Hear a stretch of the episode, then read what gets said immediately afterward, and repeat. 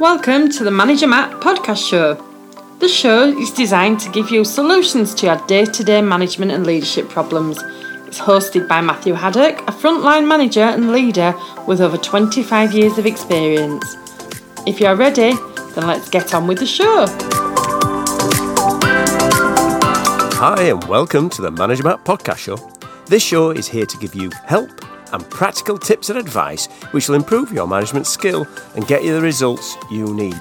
Make sure, if you haven't already, subscribe to the show so you'll never miss an episode and share it with anyone you think might benefit.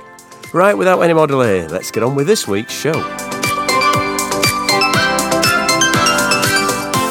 Welcome, welcome, welcome to this week's Management podcast show.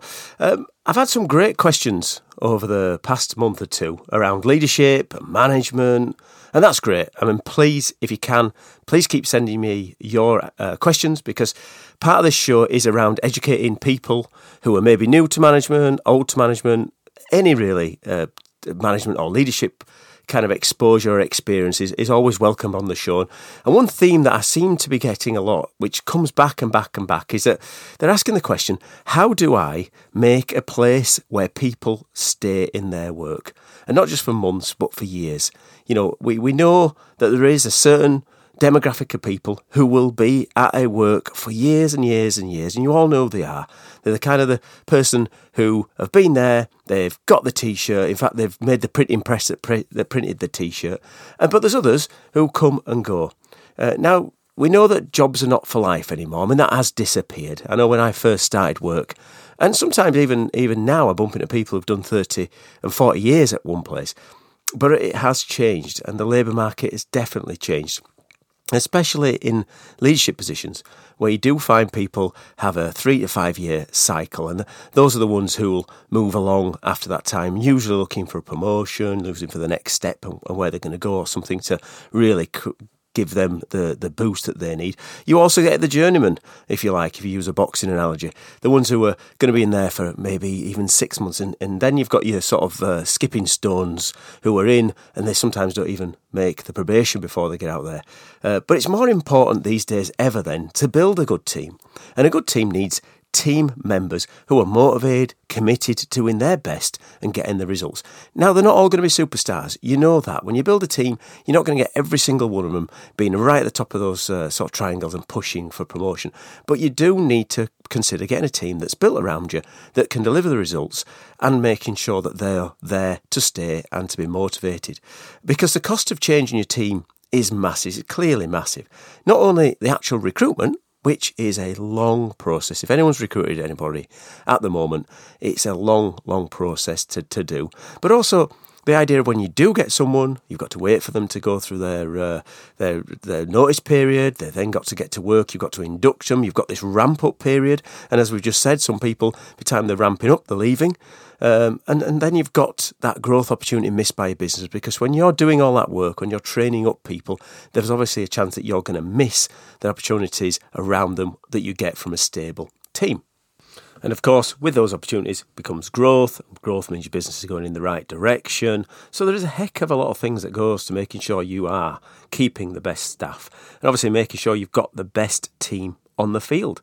So let's have a look at what I think are the key points to making sure that you can keep the best people working for you. Now they're not exhausted, so you know, and there is a little bit of crossover between the the the, the, the elements of it. But I've got eight what I think are the key things. So what I think is the first one, and it's a bit of a contentious one, but I'll run through them first, is pay, benefits, package, location. All those things. They've got to be competitive. Then the second point is being challenged in work. Third point is about promotions or opportunities for promotion. The fourth one is growth and involvement.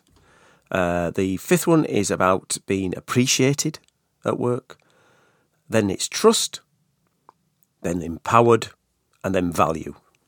So let's talk it through. So, pay and things like pay, benefits, package, location, all those need to be competitive. Now, I'm not saying best in everything. It's great if you can pay the best uh, value for all your staff, and you do want to make sure you benchmark as much as you can around your local area, around your industry, to make sure that you are paying the right one. But pay gets you up and through the door. It doesn't really mean you're going to add a lot when you're there, because I know a lot of people in my past who have been paid a lot of money and I still to this day didn't know what they actually did for the business, but they'd been there and they'd been paid, and that was fine. Um, of course, they'll always say, What's enough? It's never enough. But there is a point where you've got to make sure you're being competitive and balanced in the approach around pay, but it's not always about the money. And I think the older you get, the more that really does ring true because it's around maybe more time off, more flexibility, more the idea of being able to do uh, less hours, for instance, as you get older, um, which can mean that you can keep really good team members because those guys want to have a little bit of more flexibility in their work, maybe four day weeks, things like that, especially when they're coming up to retirement. So there's those, there's bonuses. Some people live for bonuses. I've never really done that. It's always been a bonus is a bonus, which is exactly what you should be doing. Never buy a swimming pool because you've got a bonus coming because it'll never come. Um, but things like that, pensions, you know, pensions again. Have you got a good scheme that pays in a contributory pension that matches yours? Uh, in the UK, we're very lucky around having the NHS, but of course, medical insurance is becoming more and more important to people as a, as a as a benefit for them because although you do pay tax in the UK on it, having medical insurance in the current uh, crisis around the NHS and the fact that people are getting older and you will get sicker makes a big difference when you're there. And some medical insurances also cover family, so that can be a big incentive. And of course, where you work, because that's really important. And of course, the days of the nine to five in the office have changed immensely over the last three years, but that's an important place of where you are working uh, and how you were working. So that's the first thing that I think is get, get right to make sure that you're keeping people. Then you're into things like challenging. So, what are we doing about challenging people? Getting the right stress. Now, I know that sounds negative. Everyone's got a negative uh, feeling about the word stress, but not all stress is bad. You need to remember that as a leader. You need to stress your people to let them grow.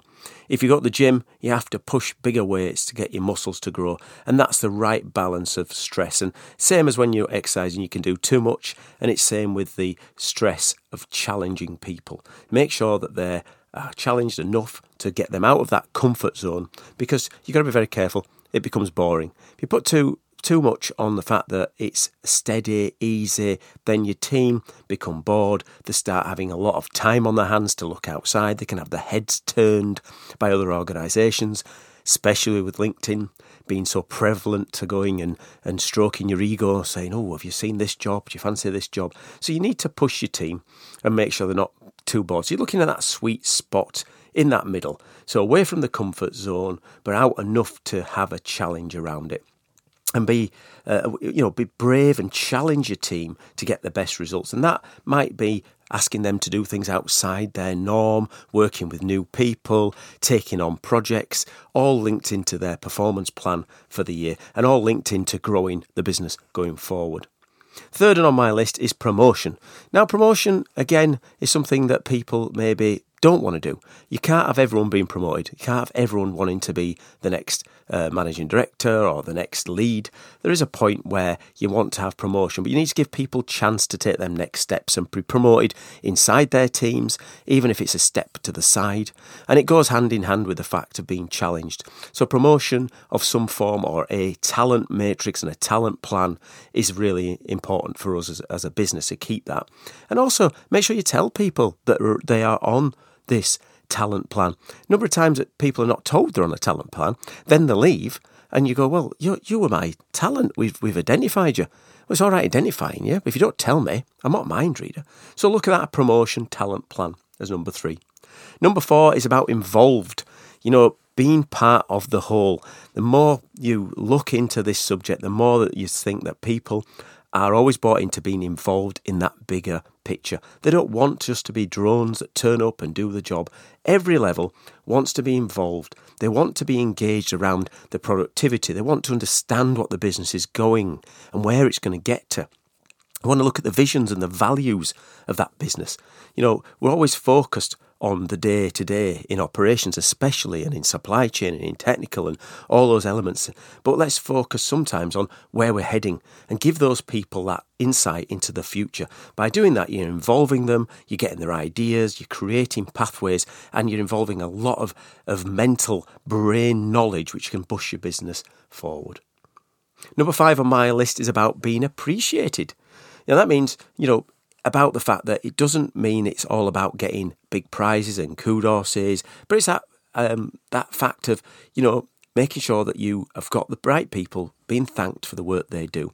Not just thank you for thank you's sake, not just ticking a box that says I've done a recognition, but, you know, they always say saying sorry is the hardest word, but I think thank you seems to be missed sometimes. And it, as, as I said, it's not the fake, it's got to be genuine.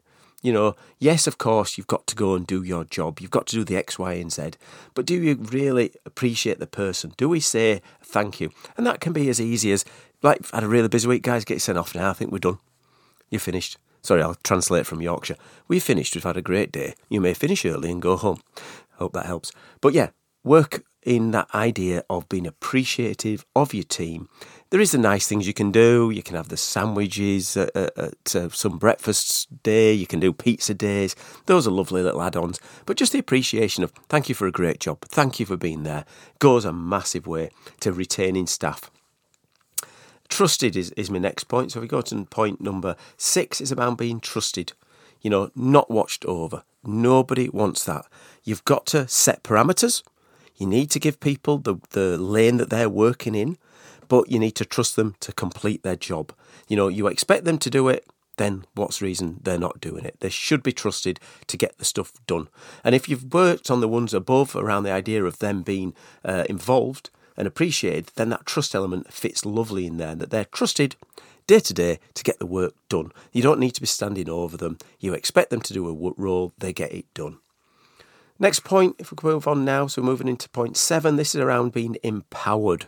So you've got the trust, you know that's right. Now you need to empower them, not just to do the right things, but to do the right things at the right time to get the right results for your business. Um, we all play our part. Every single person in every business shows up and plays their part, but you just don't want them showing up. You want them to turn up and turn on and switch on and get the work done. And that's about empowering them to do that. So that works on things like the idea of giving them the trust, empowering them to do the work, and then giving them the feedback when it's needed. And that links into the, one of the next points and the last point here, which is around being valued. You know, we know what these people achieve. We have to work together and celebrate together. So you need to make sure that people feel valued in the business. So that means that when they come to work, they want to be there, they want to be involved, and they actually feel that they are completely valued as an even member of the team. Long gone are the days, or long gone are days of, of some of the hierarchy I've seen. There is always going to be some sort of hierarchy in a business because you do need leaders to make decisions, and I've said that a few times on the podcast. But you also need to make sure that people feel valued, that their contribution to those points means that they get the, the work done.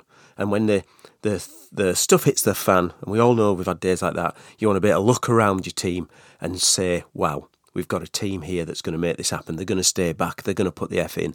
They're going to get us over the line because they have hit all those points that they know. They know that when they come to work, that they are being paid fairly they know they're being challenged. They know they're going to get a chance of promotion because they feel they've got talent. We know they've been involved in the whole. They know it.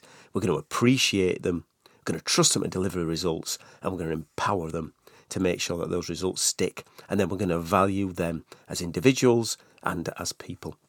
As I said, these are not exhausted. These are what I would think are the main drivers to make sure we keep the people that we need in our businesses day in day out. Because if you don't have the people, and, and most of you on this call on on, on this uh, podcast will know that you're normally not the doers. You're normally the people now as leaders who are relying on others to do the work to get things over the line, and it's important that they are doing that day in day out. So you need to make sure that you've got a good team that's built around you, that you've made, as I've said, all them other points work for you. By doing that, you will deliver the results you need to your boss. The business will grow and invest and move forward. And that is really the key to making sure we have a really good job uh, focused people staying at your work. Well, thanks for listening. And as always, I'm keen to hear your thoughts on the show, both good and bad. So please send me your feedback, as it's a gift, to managermattpodcast at gmail.com. Remember, I've answered this email with it, that you've been sent through, and I've managed to make a whole show just answering one of, of my listeners' questions. So be really keen to engage on new topics and old ones. And remember, please put what you've learnt today into action because you don't get nothing from nothing. Right, well, that's it for Manager Matt this week. Thanks for listening and goodbye. Thank you so much for listening to this Manager Matt podcast. We hope you found it interesting, helpful, and actionable. One last thing please leave a quick review on iTunes or with your podcast provider as it helps to spread the word of Manager Matt. If you haven't already done so, please subscribe to the podcast. And if you did like anything in particular, send an email to managermattpodcast at gmail.com or visit managermatt.co.uk for more content. Feedback is a gift, so let's keep giving. See you next week.